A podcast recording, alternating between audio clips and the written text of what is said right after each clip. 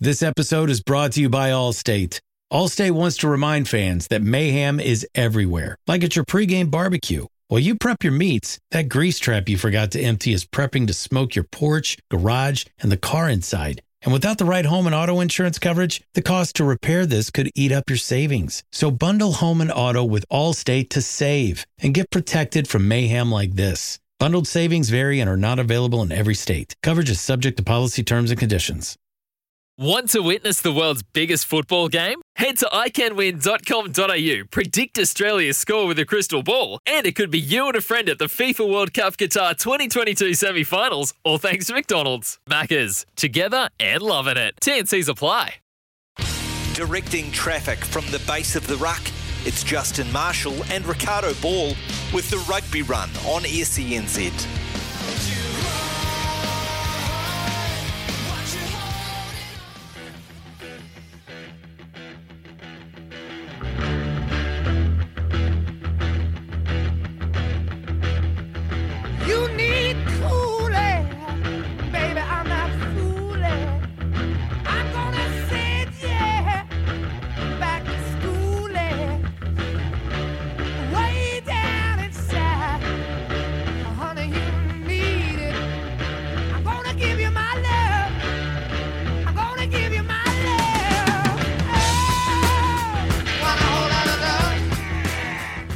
It's just gone one o'clock here on S E N Z. This is the Rugby Run. Ricardo Ball and Justin Marshall with you through till two thirty. G'day, Marshy. How you doing? Good afternoon, Ricardo. Good afternoon to everyone joining us for uh, the Rugby Run. Uh, I'm doing really well. Uh, I just got home um, this morning from uh, the semi-final in Christchurch uh, last night, which has secured uh, Canterbury, obviously, a place in, in the final uh, next weekend against uh, a very fluid and impressive Wellington uh, team at the moment. Um, and what a great season for Bay of Plenty as well. Hell of a good story. Uh, unfortunately, they have bailed out, but um, really good to see a a province that is not a superpower, really, of, um, you know, basically franchise-style rugby uh, compete so well uh, and, and throughout the entire competition and equally uh, get through to a semi-final and still play their part in a, in a semi-final against a very good Canterbury side. Yeah, I thought they, they went really well. I mean, how much do you reckon they missed Caleb Trask, though? Because uh, they left a few points out there earlier, didn't they, particularly in that first half? Yeah, they did. And, and that's the danger when you get to knockout rugby, that you, you probably go away a little bit from your D N A. When you when you lose a key player like Caleb Trask, who has been in sensational form for them, um, that, that certainly is always going to have an effect. Uh, but, you know, I, I certainly feel that they still had, you know, the balance of the side that, you know, has performed so well throughout the season. So, you know, you, you lose one player, but you've got to you've got to plug that hole, and certainly think that that didn't cost them the game. I believe that probably when they relook at that, um, once they've got through probably a week of being on the beers, which you tend to do after you've you've you've had a had a season uh, and and you you're winding down. Uh, They'll probably regret the forty minutes that, that the first forty minutes that they played. I think they went away from what has made them good all year, which has been playing a certain style and playing, you know, I guess with an attitude that you hear a lot of the players talked about after the game, and that attitude is about love, training and playing in the bay, going fishing during the week. Um, you know, it, it, it, the environment we got is a great, uh, that we have is a great environment, and you know everybody just uh, plays accordingly in terms of that, like, um, you know, that expressive style of game. And, and they went quite defensive last night in that first forty minutes and didn't accumulate or put Canterbury under enough pressure. So that, that would probably be their one regret, I think, out of the entire season. Did you think, I mean, early they, they actually dominated the Canterbury forward pack at set piece as well, yep. uh, a bit. I mean, that'll be something for, for the Cantabs to be a little bit worried about, given how well the Wellington scrum went. Absolutely. Yeah, they'll look at that, though, Canterbury being the type of outfit that they are, and and they do pride themselves in that area, whether it be the scrum or line-out or more defence. That That's a big part of uh, their D N A, is, is making sure that they have at least parity, and usually, if not more, when, when you think of any Canterbury uh, Crusaders side. Uh, so that they'll be a little bit hurt from the fact they got shoved around, particularly in that first half, and I thought they lost the breakdown in the first half as well.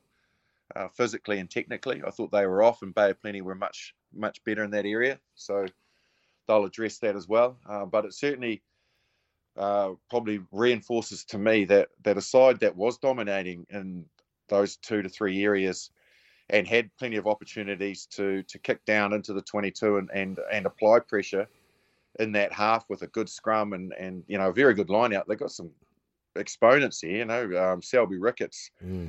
no, Minnow, they went to him a lot. Sangster's very good. Uh, they had great line-out um, options with Arcoy as well. So the fact that they, they you know, tried to kick long-range penalty goals and instead of, you know, going out there and, you, you know, you've got to win semi-finals. You can't sit back and allow the opposition to allow you to win them. You've got to go out and grab the game by the scruff of the neck. So, yeah, off the back of your point, when when your set piece is going that well, flex your muscles, use it. And and I don't feel that they did. And um, unfortunately, that was always going to catch up with them because, you know, Canterbury were always going to get in at half-time and probably get a bit of a telling off, a few chairs kicked around the changing shed and, and come out slightly different in, in all of those areas in the second half. And you've got to get them when they're vulnerable because Canterbury, Canterbury teams will always adjust. Was this uh, a statement to the um, All Black selectors as well from Fergus Burke? He was huge, wasn't he? A couple of show-and-go tries, kicked all the points, did everything right. Yeah, it's a good point, Ricardo. I think there was a few players out there that, that were unlucky not to be uh, selected and, and a few players that were probably considered to be lucky. You know, that front row battle was one of them. Mm. Um, you know, the Kurt Eklund, you know, probably one of the unluckiest players to miss out on both uh, the All Blacks and that um, A B's fifteen. Uh, and I certainly felt that um, he probably had the wood over both of his opponents, albeit I did think that um, George Bell, when he came on, was was very, very good for Canterbury. Uh, you know, he, he's he's a real prospect, and I think that's why he's going.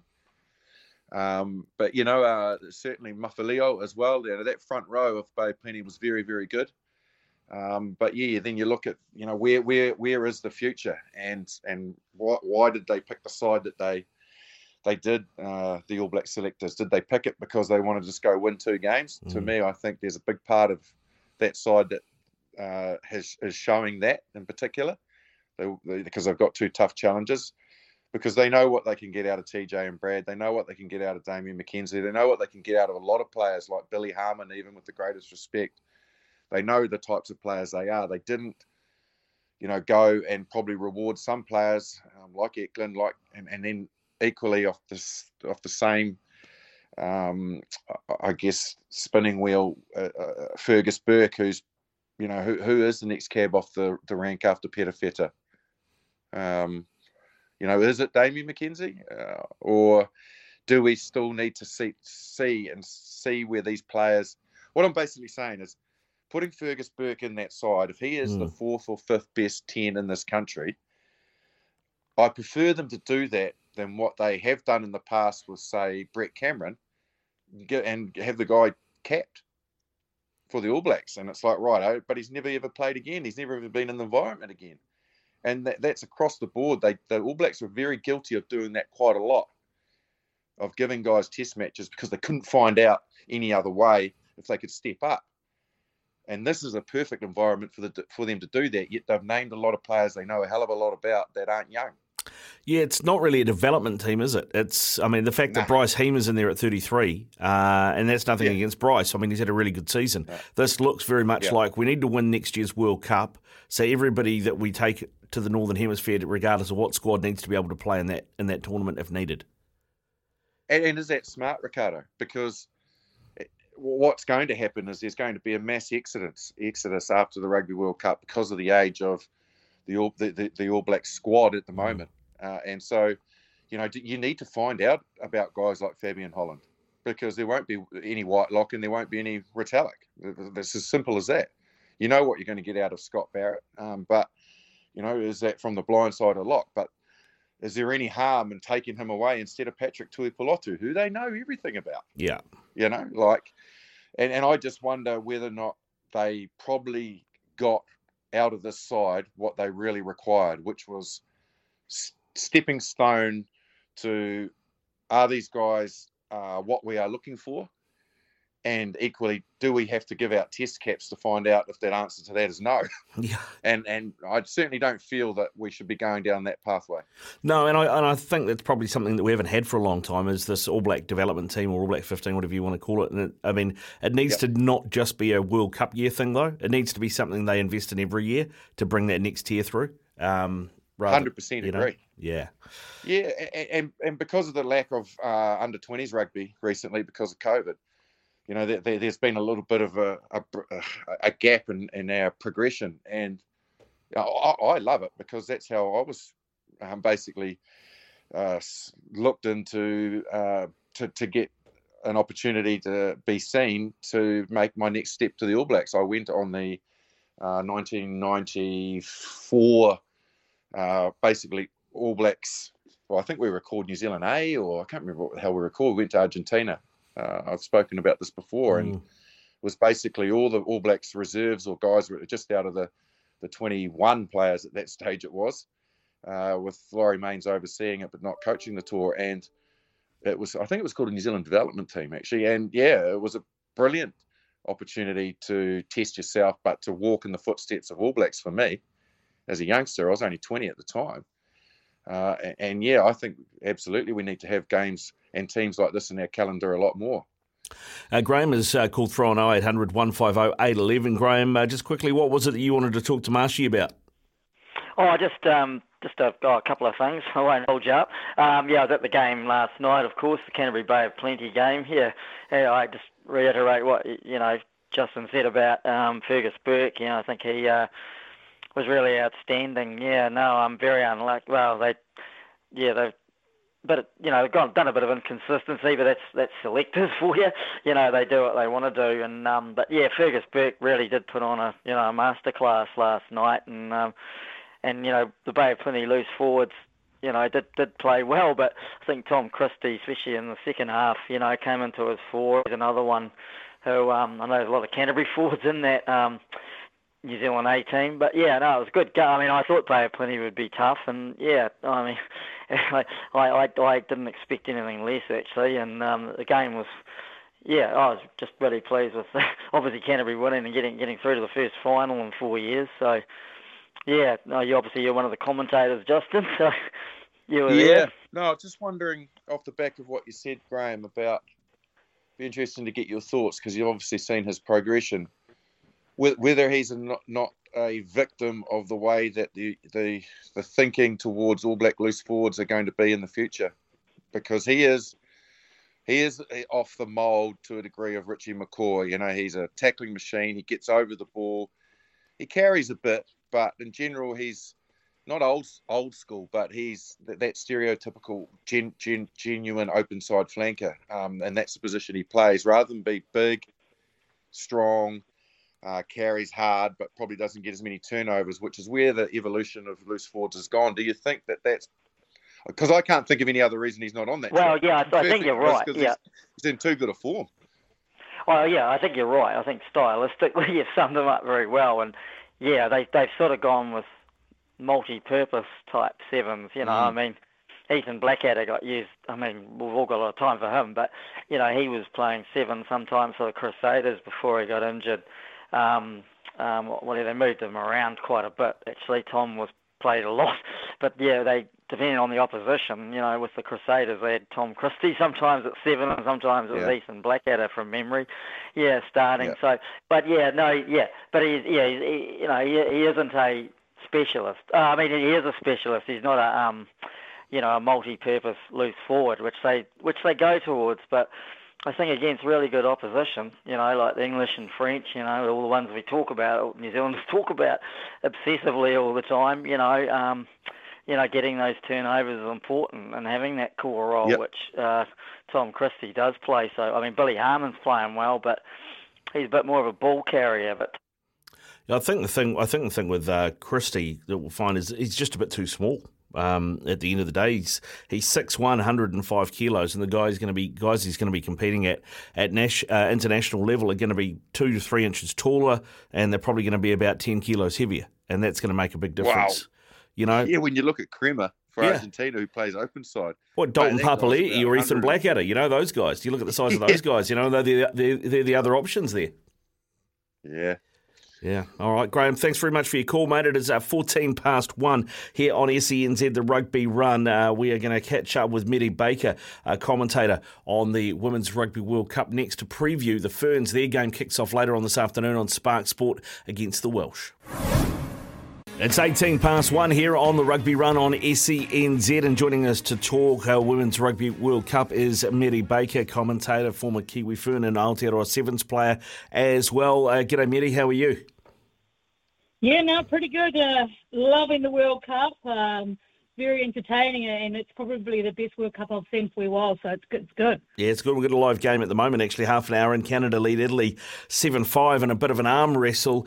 Mehdi, uh, we've got the uh, the Black Ferns take on Wales uh, later this afternoon. We'll talk about that shortly, but uh, should cover off the other two teams in that group played yesterday, and uh, boy, the Aussies, they were lucky. They finished with thirteen. I know the Rugby League World Cup started, but it's probably taking it a bit far. Finished with thirteen against Scotland yesterday and only just hung on. Yeah, they did, didn't they? They just really did. And and it shows like that the Northern Hemisphere have really improved um, with their Six Nations, and the likes of Scotland and Wales have got a couple of that. They've also been playing in the English Premiership, a lot of those players, and they're getting paid. So it, it, it's showing, this World Cup is actually showing that if you put the resources in, if you pay to your players, then the gap's going to widen. And it, and it showed against, if you look at the U S A and Canada, for me, they've been pretty good. Northern, like the North American teams, they've been really good throughout the World Cups. But I've just found that when I've been watching those teams and the difference between, you know, your like your Wales and your Scottish teams, you know, Scotland's pretty unlucky if you ask me, but um, they just look as though that they've had the resources put in them and they're doing really well. Mehdi, thanks for joining us. Hey, uh, the big game yesterday, uh, England uh, taking on France, obviously. Uh, that was a low-scoring game and quite a hell of a physical battle, wasn't it? What did you make of it? Oh, I loved it. Um, France, I thought, were absolutely outstanding on defence. And and it did, um, I guess it opened up some sinks in England's armour as well. It showed that if you apply enough pressure around that ruck area and if you make sure those one-on-one tackles are physical and you're pushing them back, you can actually put them on a lot of pressure and they're a little bit human. Um, you know, um, so that was great. It was a great game to watch. There's one thing that is the difference. I think New Zealand, the Black Ferns, can take a little bit from that is that they do kick a lot. And for me, if we leave Ruby Tui down at the at fullback, we might be able to counter-attack that and turn that into a transition of an opportunity to attack everything on them. Yeah, it's interesting because uh, you, you talked, uh, I think last time I had you on, Mehdi, about Ruby Tui and said that the reason you thought she was on the wing rather than fullback was her lack of uh, maybe positional awareness in fifteens versus sevens. Um, you think they've they've managed to address that? Yeah, I would say that, which they've done a little bit early for her, but, you know, she's... You know, if you you read her a book, if you get her a book this week or anything like that, have a read in there, and she's always up for a challenge. Um, and I think that's what she's done. She said, "Yeah, give it to me. Give me the fifteen jersey." I think on the on the um, also the she had an interview and she said, "Oh, look out, props. I'll probably take your position as well." So I, I think for Ruby, it's it's all about um, wearing the jersey, doing doing justice to it, and. Um, Yes, you may. I think they need to leave her there for the rest of the tournament if they're going to do it. Um, leave her there for the rest of the tournament so she can get those games in, because as those games get a little bit harder, you're going to come up against teams like the the, the French and, and maybe England who kick a lot. And that's where I think we might, if Ruby can get that right, you'll be able to counter-attack that. Uh, the Welsh today are going to give the Black Ferns a different uh, challenge. I mean, they've only really played the Aussies um, and what Japan, and I'm trying to remember who else was in that Pac Four series um, in, in the in the last year. They haven't played a Northern Hemisphere-style team. One of the things that Wayne Smith's tried to do with his team is get them playing a faster brand of football, and, and I guess that is to counteract the extra physicality that he felt England and France showed on the end of season tour. So Uh, this is going to be interesting. I, I mean, you've, to be able to play fast, you've got to have front foot ball, right? So do they have enough physicality to match a uh, Six Nations type team in Wales? We're going to find out a lot about this team today. Yeah, it's good. It's good that they're getting a uh, Six Nations team in their pool, because it will show a lot of the Northern Hemispheres what, what sort of physicality they bring to the to the table.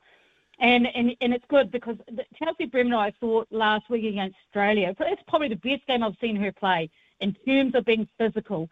Um, Australia took it took it to us in that first thirty minutes, and they were physical with us, and we were a little bit rattled. But that's a good. I, I actually think that we've got a, we got a lot out of that game, because now they're asking to do it again against Wales, and Wales will come at you quite quite physical. They are absolutely going to come all guns blazing. They've got players in their front to do that as well. And so you're going to have to ask Chelsea again to step up and really show that she can get front football. Um, Athena uh, Wainoho again and Kunalo Lavali, um, they're really good ball, ball carriers as well, but again, you're going to ask them to get just be a little bit better than what they were last week or the week before.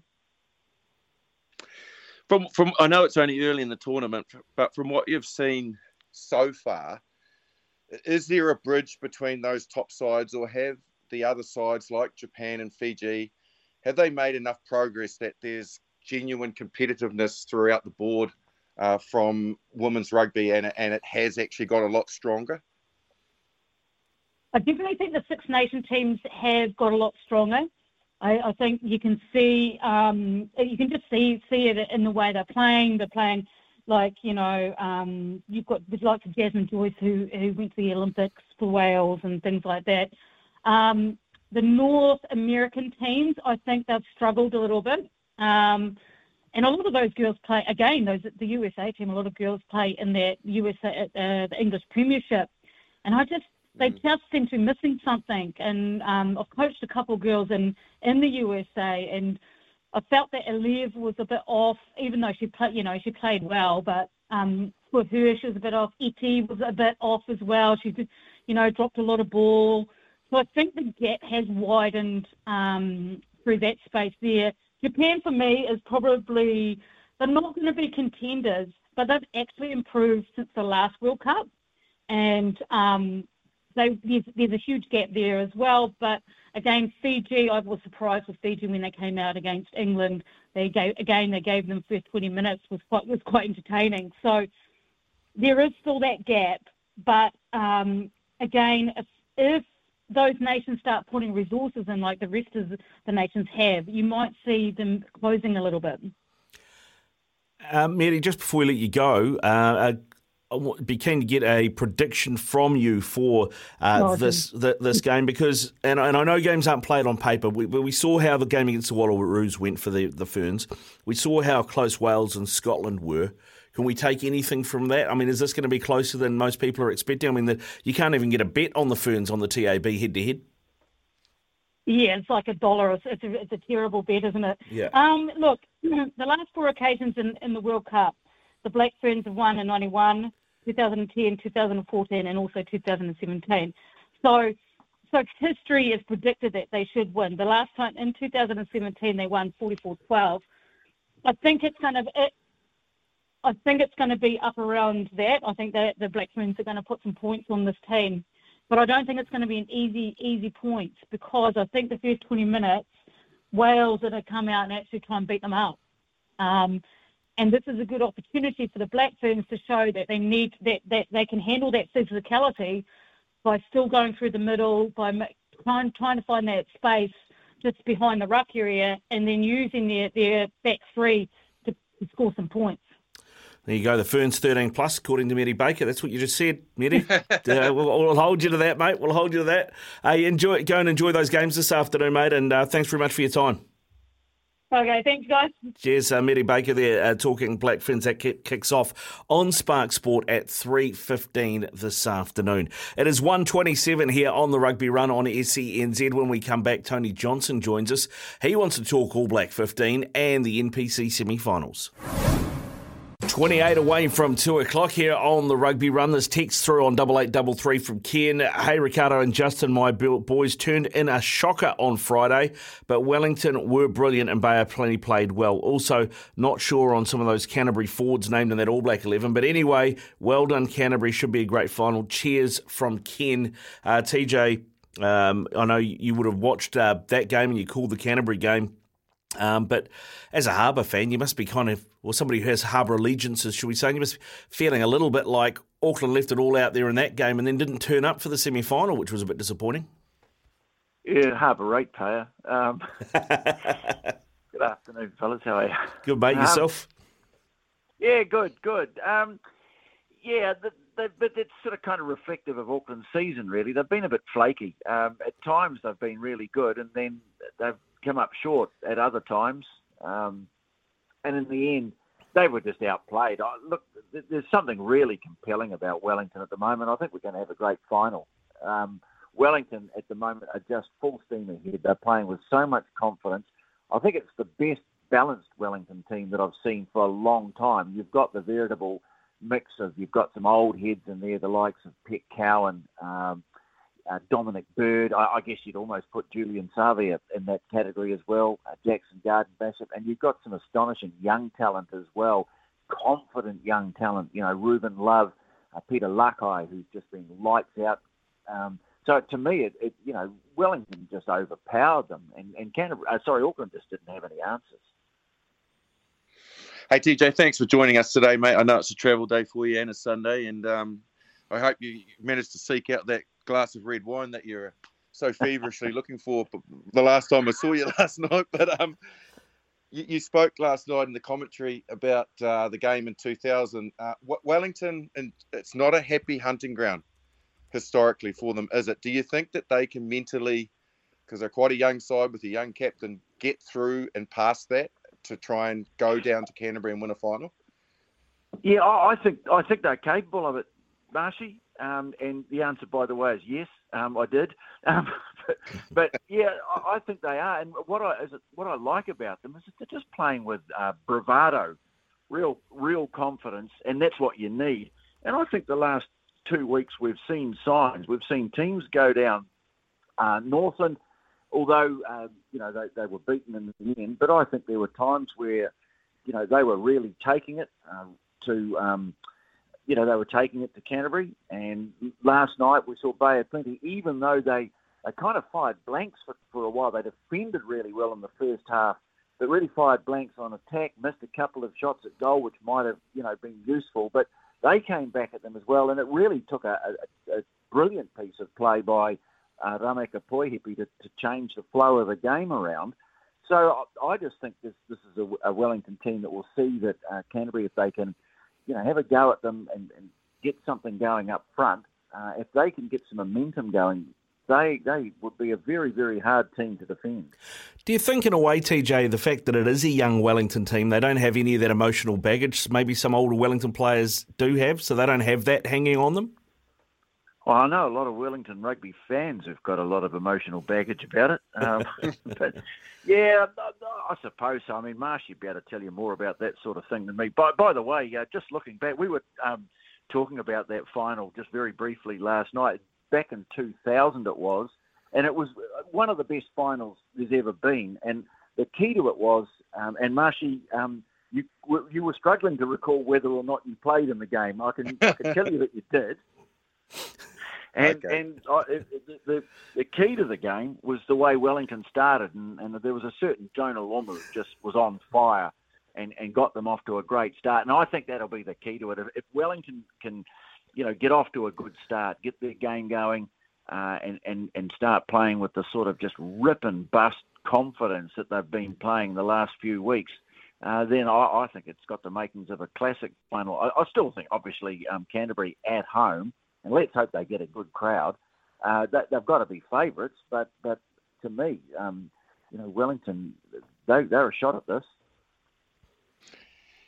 Obviously, I wasn't the key to that game in two thousand. I've got that well and truly now. Thanks for that. I'll, I'll, the memories are coming flooding back. Hey, let's Let, let's, while we can, um, just before we want to move on, because we want to chat to you about this All Blacks fifteen, but just briefly, well, what what um, has, you know, when you look at the, the, the competition in general, there's been a lot of chat, and I know you've commented about it before, so I won't ask you again about the evens and odds thing, but in terms of the rest of the, the mobs uh, that, that have made up this this competition, well, who's impressed you? And, and also Tasman, probably not the season that you were expecting out of them as well? Yeah, um, I'm just starting to think I might have put the hex on Tasman. I actually went down and fronted at their uh, their season launch, and I think maybe that sealed their fate. Uh, maybe it's my fault. Uh, oh, look, they changed the coaching staff. They did, and it, look, it's not really an excuse in this day and age because teams are supposed to have depth, but they did have a, a really bad run of injuries, and of course their success meant they've, they've lost more players than ever to the All Blacks, so they they just weren't there. Um, they weren't good enough this year, and they'll bounce back from that, I'm sure, because they've got too good of an organisation not to. But I just love the way, uh, to me, one of the teams that um, really lit this competition up was Northland. Um, yeah, you know, they're, they're doing some great things in Northland rugby. They've got a really good leadership up there, good administration, and some really good personalities driving the game. They put together a good team, uh, and again, you know, some exciting youngsters. But good to see that, you know, the likes of Rennie Ranger turning out still, and just his presence must mean something. So I thought they were a team uh, that really contributed. They had a really good win over Auckland. I thought Bay of Plenty. Um, they had a they had a great run too. Um, Okay, they came up a bit short um, in, in the semi-final, but I thought they um, certainly have contributed. They played some terrific rugby. Wellington, as I say, uh, they've had a, a, a great season on, on a really good run of form. And, of course, you know, Canterbury, long since been a, a standard setter. So they, they were some of the teams that really stood out for me. Um, and But in the end, you know, I, I, what a season. Wellington, they win the Ranfurly Shield and, and a shot at winning the final. Uh You know, it could turn out to be a great year for them. It could be. It really could be, uh, T J. I mean, that you mentioned Jonah before. It looks like uh, Wellington have unearthed another great winger too, and this kid, uh, Osofa Aumoa, uh, that third try for Wellington, mate, he, he looked like a winger all day, didn't he? How, how far did he go? About thirty yards of the ball? Absolutely screamed in. Yeah, I mean, he, he's always been a, an eye-catching player, hasn't he? Uh, and... You know, that, that's where he's best, when, you know, you get him into a little bit of space. He's hellishly hard to, to stop. I mean, there are still obviously areas of their game that they they want to work on, um, but you, you'd have to think. Although there's there's quite a good crop of young hookers coming through. I've been really impressed. George Bell came off the bench last night, and the first movement they had, he handled the ball about four or five times in it. So there's plenty of challenges around, and Oh, it seems like they want to hang on to Cody Taylor and Dane Coles through the World Cup because of their vast experience next year. But there's a real crop of young hookers, led, of course, by Samasoni Taukeaho, um, ready just to kind of step into the breach that those two have dominated um, for the last five or six years. Well, well, speaking about that, T J, and obviously looking at our development and at our future, the, the naming of this uh, All Blacks fifteen, Uh, what did you make of it? Uh, do you think that they're playing enough games? And what did you make of the, the selection process and the players that are going? I'm not sure I know what I make of it, Marshy. Um, is it a, you know, first of all, I'm not all that keen on it being called the All Blacks fifteen. I know that they have, uh, you know, commercial imperatives and whatever, and they've got to keep the brand out there. But to me, it's it's not an All Black side, and I, I personally mm. don't think it should be called that. Uh, to me, it looks like a New Zealand Barbarians team, just the way it's made up, because, yes, you've got the young talent that you want to see going away on a development tour, but they've also got uh, quite a few older players as well. And, look, there's nothing wrong with having the experience of, say, you know, T J Petinata there uh, to, to lead the side, uh, or, you know, rub off all the things that he's learned over the years. Um, but, you know, Bryce Heme had a great year. Um, and he's a terrific player, great bloke, and, and that. And I'm not um, knocking. He, he's thirty-three years of age, and and I, I, it's just an interesting selection to me. It, it, it asks the question, um, you know, what what is this team supposed to be about? Um, and yeah, I, I'm I'm just sort of not quite sure. And the other thing, it's a hell of a long way to go to play just two games now.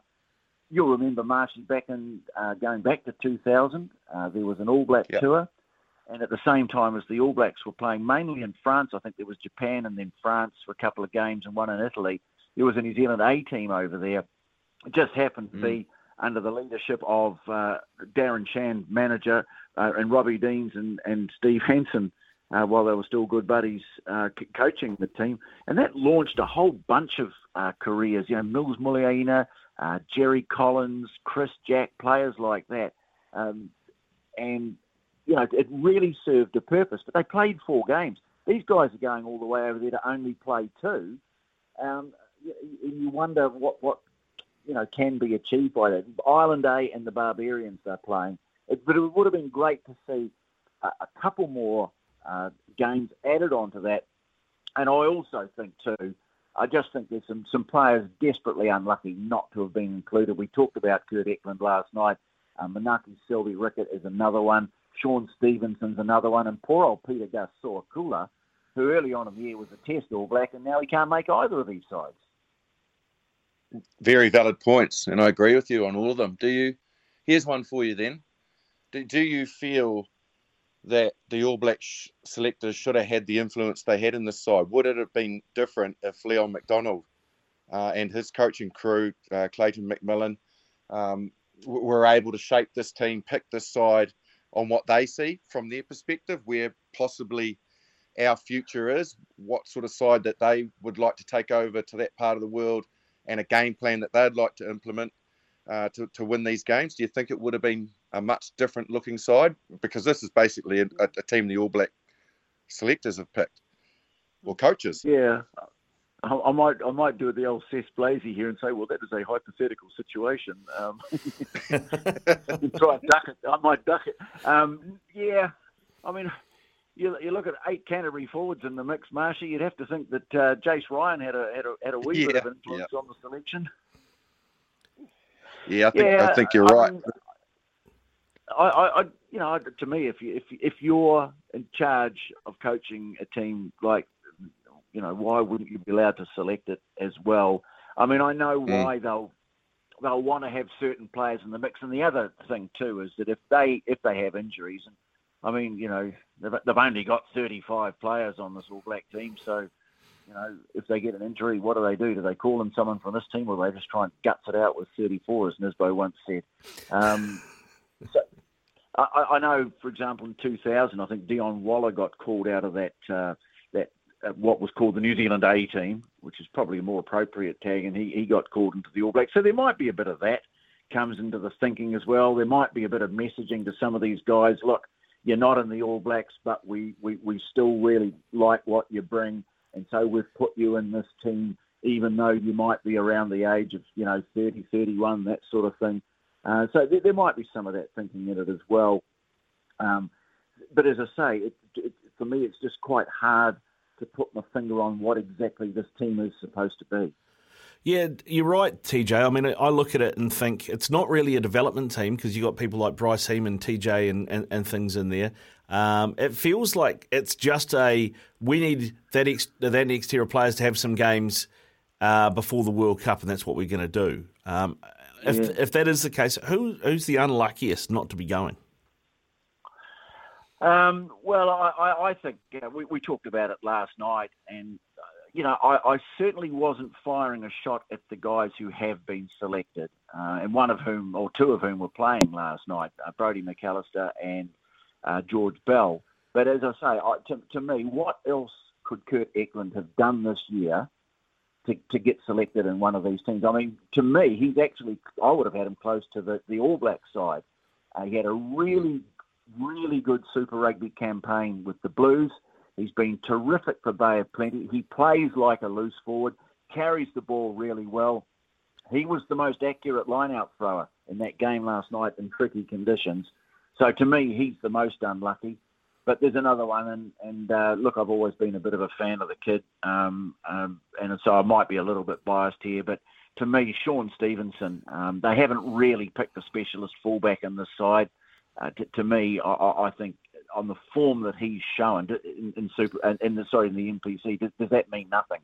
Because he, he has been quite brilliant. Do you think it's because he showed up in a Redcliffe Dolphins t-shirt uh, at training?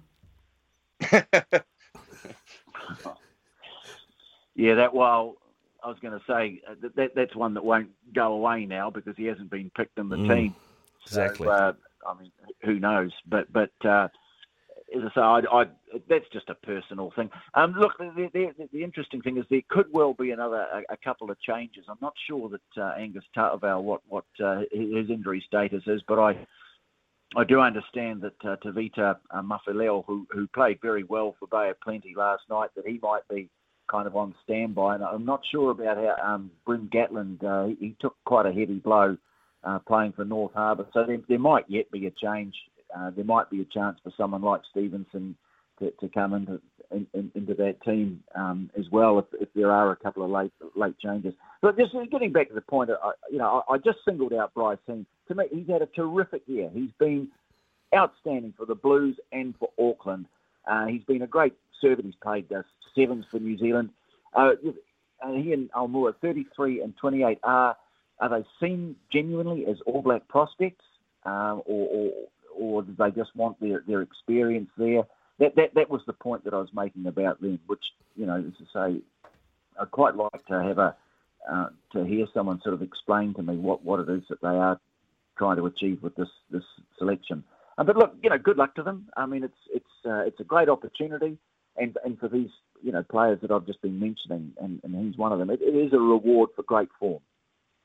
Hey T J, um, thanks very much for coming on, mate. I, I really appreciate you giving us some time, and looking forward to this end of year tour and see what we do see out of it. Uh, so, you know, thanks again, and uh, maybe maybe if Bryn Gatland doesn't make it, Fergus Burke did enough in that semi-final to to, to cement well, his place. Yeah, that- Yeah, yeah, that, that's that's that's the other name that uh, you know he, he he's had a he's had a very good season. But you know, I, look, before we get on the tour, I think we've got a really great weekend of rugby to look forward to, as you know, as well as the Women's World Cup. There's there's some terrific stuff. That it's a great weekend next weekend because I think we've got uh, we've got finals um, in well both in both islands in in the Heartland. I think uh, there's uh, Ruatoria. There's a game there as well. So.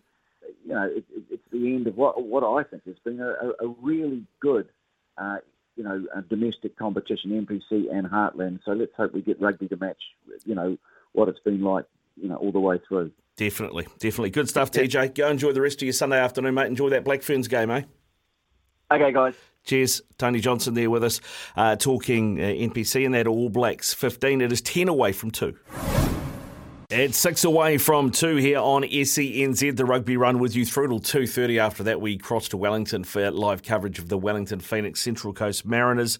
I uh, just wanted to quickly get a reaction from you, though, Marshy. Um, I know I don't know if you w- would have seen it, but the fact that Ngāti Porou East Coast last year snapped a New Zealand record losing streak and then this year have made the Lahore Cup final. They're going to host it. That is a massive turnaround. Oh, it certainly is. And I think probably in the last decade, uh, you, you would have to say, regardless of having bad seasons or good seasons like they've had uh, this year, that they're kind of a, a big success story. You know, the, the, the entertainment um, sort of team of, of provincial rugby. You know, the, they've just got such a great following. Uh, they've had some former All Blacks uh, turn out in their colours. And I, I think, you know, that it, it epitomises basically really what uh, grassroots rugby in New Zealand is all about. And when the team can be successful and, um, you know, uh, host semis and finals at home, it only reinforces that the the, the greater good of the game is actually winning. And, um, yeah, to, to have a massive turnaround like that uh, is absolutely brilliant. Well, one that'll be one hell of a game. My goodness gracious me, it will be. Yeah, be fantastic. Uh, they go head-to-head with Mid-Canterbury next weekend. Uh, we're going to continue our rugby chat in the next hour on uh, the New Zealand, uh, well, the All Black fifteen, I should say. Uh, we'll talk Rugby World Cup, and we will talk N P C, Heartland and things as well, plus your calls. If you've got something you want to throw in the mix, oh eight hundred, one five oh, eight one one, oh eight hundred, one five oh, eight one one. The Rugby Run with you through till two thirty on S E N Z. Just gone two o'clock here on S E N Z. This is the Rugby Run. Ricardo Ball and Justin Marshall with you from the Women's World Cup. Canada lead Italy seventeen five. Come from five nil down earlier in the uh, game. Uh, of course, if you missed those Uh, if you missed those scores from the N P C, Wellington, massive big win over Auckland, fifty-four nineteen. Canterbury, twenty-four ten. Over Bay of Plenty in the Meads Cup, South Canterbury, seventy-six nine. They put uh, King Country to the sword. Whanganui, twenty-five eighteen winners over the Swamp Foxes, uh, so the defending champs are out.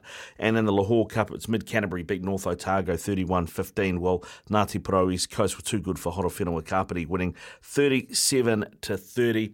Uh, Justin, What's your what's your take on where the game, uh, the N P C final next week is going to be won between uh, Canterbury and Wellington? Well, I certainly feel in the last couple of weeks, uh, Canterbury have thro- uh, shown a couple of chinks in their armour, um, and I think they'd be the first to admit that. They wouldn't have been happy with areas like I spoke about earlier in the show, uh, the breakdown, uh, their, their set piece was dominated by Bay of Plenty in general in that uh, first half, although they then did uh, come back and, um, you know, s- sort of reinforce that they are a, g- a very good scrum and line-out uh, in the second half, and, and particularly late in the match, and they improved their breakdown work. So they showed a little bit of vulnerability there. Uh, that they are a very impressive defensive side. Um, so uh, I certainly think that teams that uh, have been really positive with ball attitude this year have uh, had some success against them. Uh, Northland, they struggled against Northland in both the games they played uh, against um, that side. Um, Bay of Plenty showed last night that when they got multiple phases together, they could put them under pressure. So uh, I think uh, what what they are is they're a very methodical side. When when they are slightly out of sorts, it doesn't take long for them to re- re-correct the wrongs or to re um, refine their mojo. They find it pretty quickly. So when when you've got them vulnerable, you need to pounce, because they they are too good a side to let momentum um, take control for long periods of the game. So they'll have a, a, a, that's a, that's a part of their vulnerability. They are having periods where they switch off. Um, those periods you've got to be good enough to grab the game away from them or put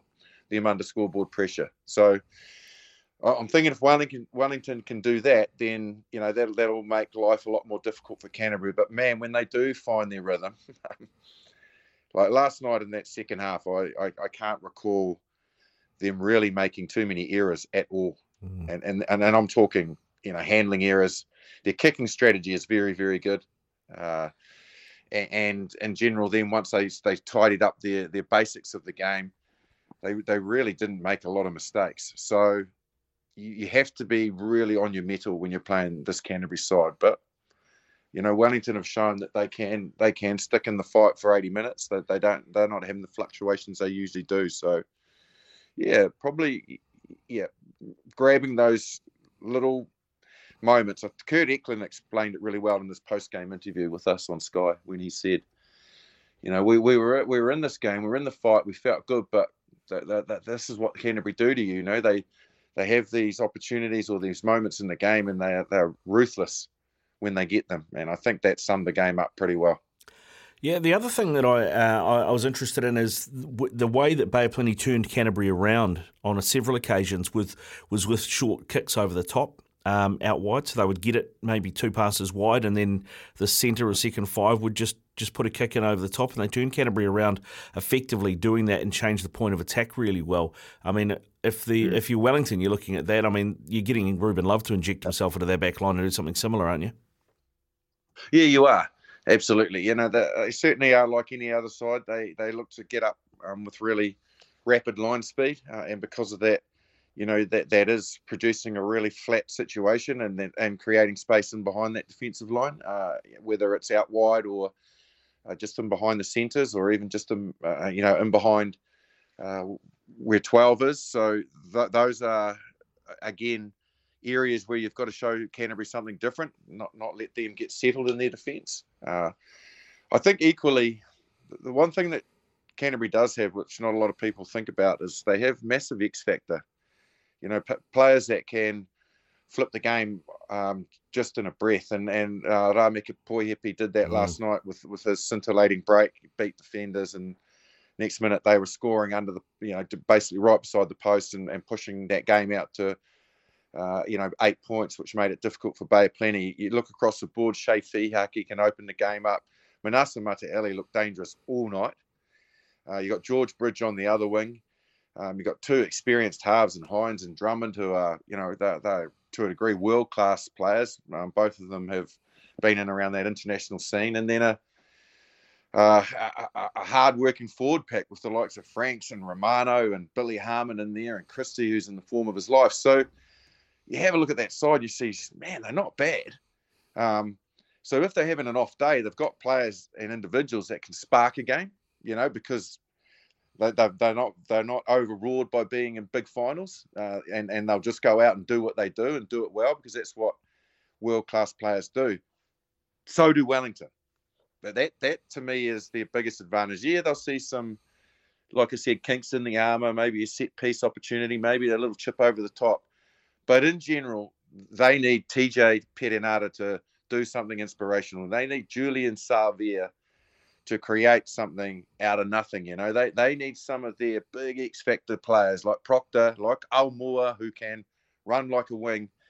Somewhere, those guys have got to do something pretty special. And and if they can, and they can fire on the day, boy, we are in for some sort of an evening next Saturday night in Christchurch. Yeah, it's going to be a great final, mate. Uh, looking forward to that one. You mentioned George Bridge, of course. Uh, he's uh, now should she'll forever be known as Montpellier's George Bridge. Um, he, he is offered good yeah. on him, mate. Um, he, you know, he's had a, a bit rough. I mean, I know he was kind of a fringe All Black, but then this season in Super Rugby gone, he hardly got a look in for the Crusaders either. Um, Was it anything he's done, or do you think it's just that they had better options? I don't think it's anything George Bridge has done. Uh, he's been a victim of circumstances, unfortunately, uh, because of the emergence of Lester Whainganuku at the Crusaders, uh, who basically took his spot.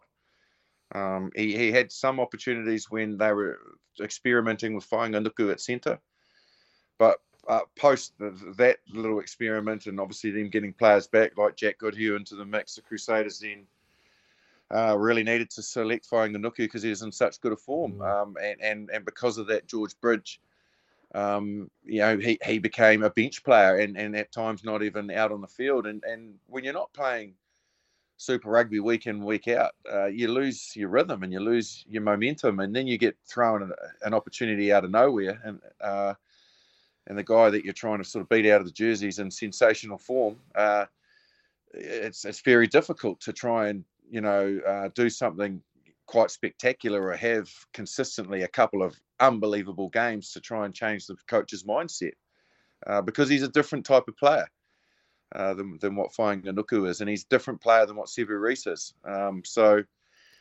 look, I...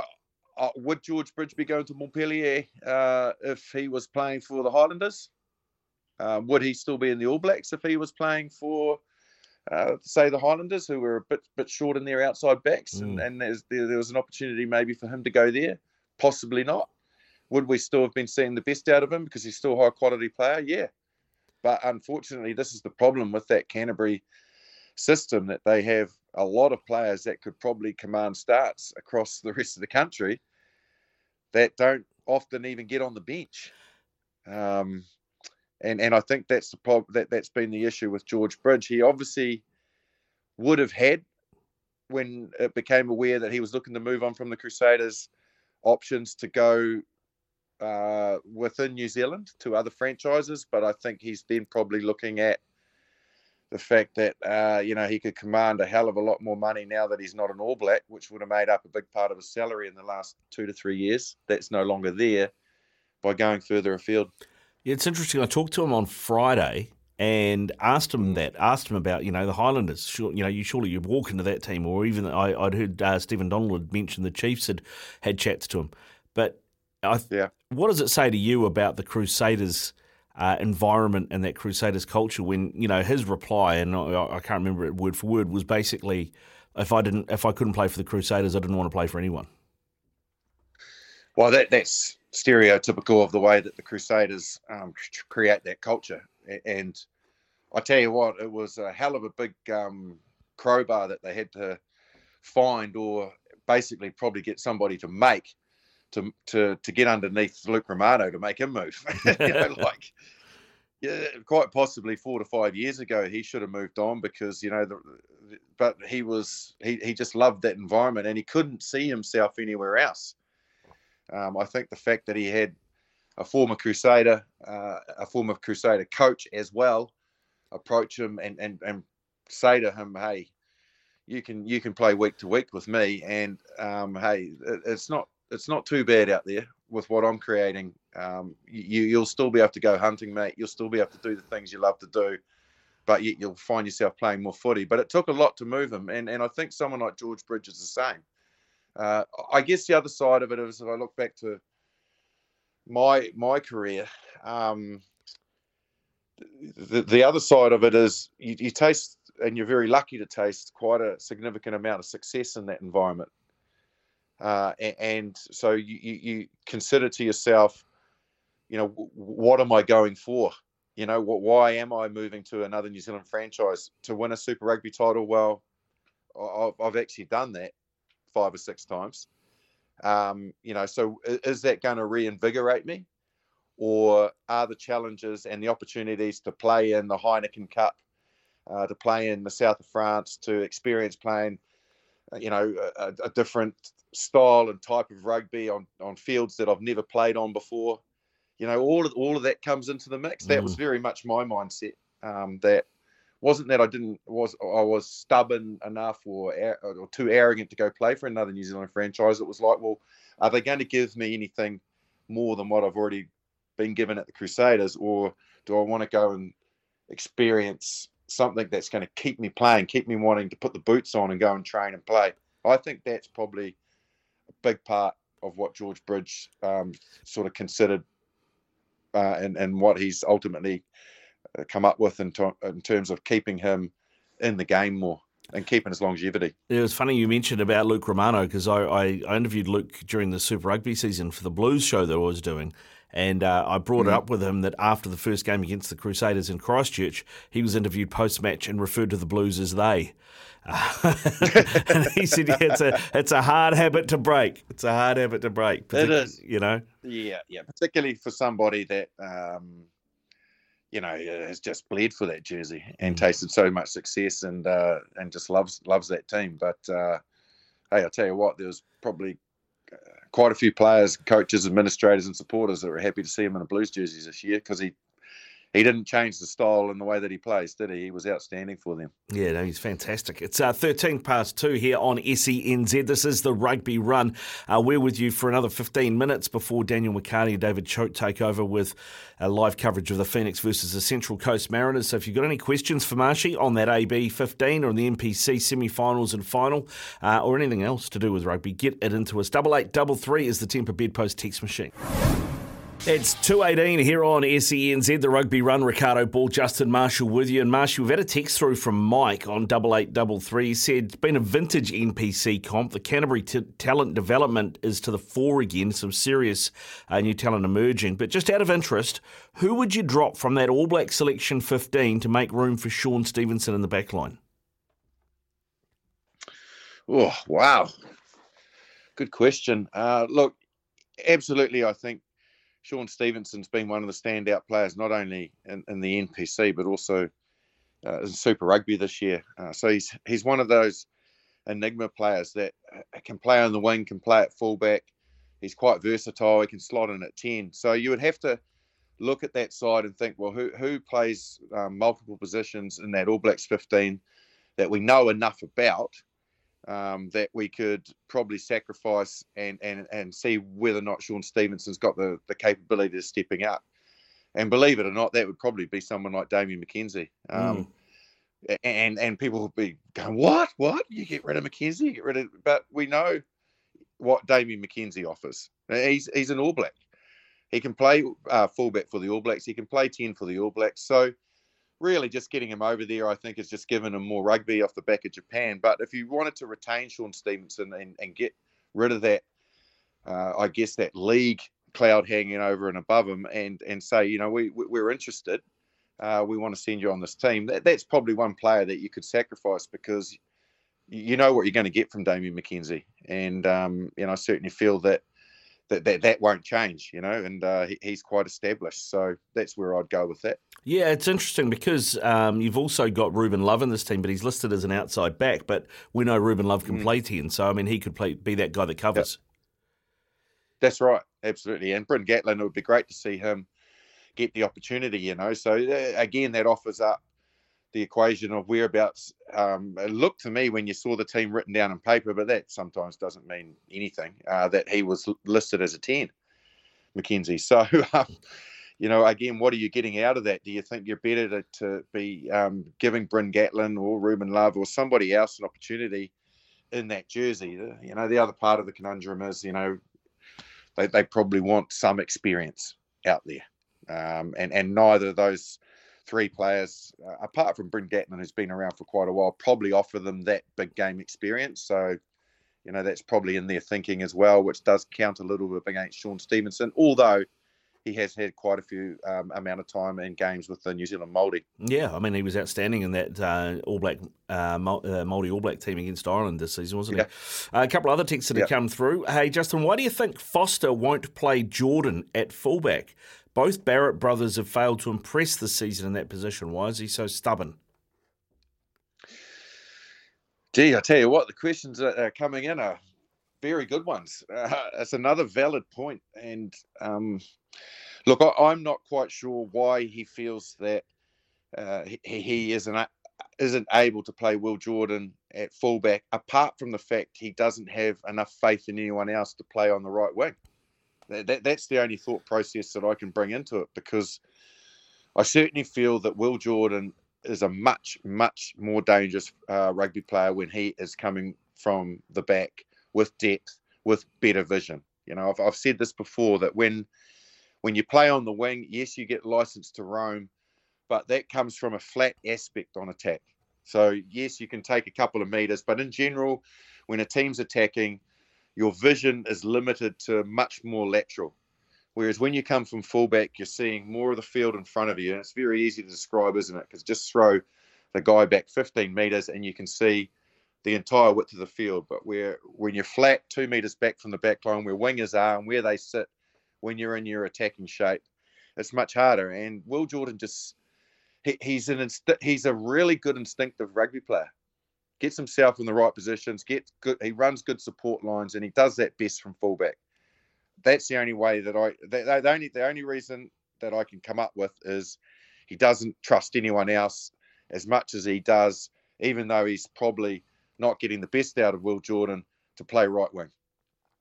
Uh, and someone else has also texted and asking about Tom Christie, saying he was massive last night. Can't believe he's missed it. Uh, will he be the next overseas? I mean, he's only twenty-four, so I think he'd probably bide his time a couple of years yet.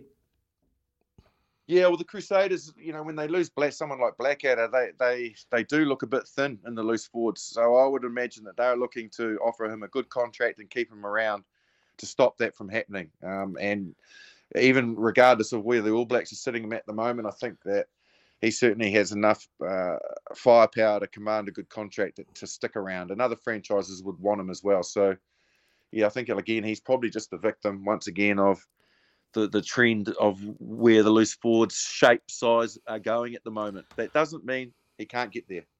Uh, Ken has also messaged through, says, uh, don't forget Zahn Sullivan. He would have made this uh, All Black fifteen except yeah. for injury, and he'll be very close to the squ- uh, to the Cup squad next season. I know Joe Schmidt is a big fan of his. I guess that highlights another reason for Shaun Stevenson to maybe look at other options, given Geordie's in front of him probably. Bowden's obviously played there. Will Jordan's another option. McKenzie's back, and then you've got guys like Zahn Sullivan coming through. It's interesting about Zahn Sullivan. I take your point, Ken. Um, absolutely. And again, another guy that's had a great season, and unfortunately we haven't seen a full season out of him, which would have been brilliant, and he could have forced for that side. But I don't. I see him very similar to Shaun Stevenson in the way he plays. Mm. Uh, he, he kicks a lot more um, and, and has probably got a, a, a better kicking strategy coming from the backfield than Shaun Stevenson, but he's probably not got that slight X factor, that footwork that Stevenson has. But I would imagine that if it boiled down to it and he was fit, uh, it, it would be a situation where they that, those two were like for like and were, were basically going for the same spot, which meant, uh, you know, that um, if they were going to be considered, both of them, that someone else in the mix would probably be missing out. Probably someone like Bryce Heme, yeah, um, who again know enough about uh, and and the age that he is, but they obviously haven't gone down that pathway for either.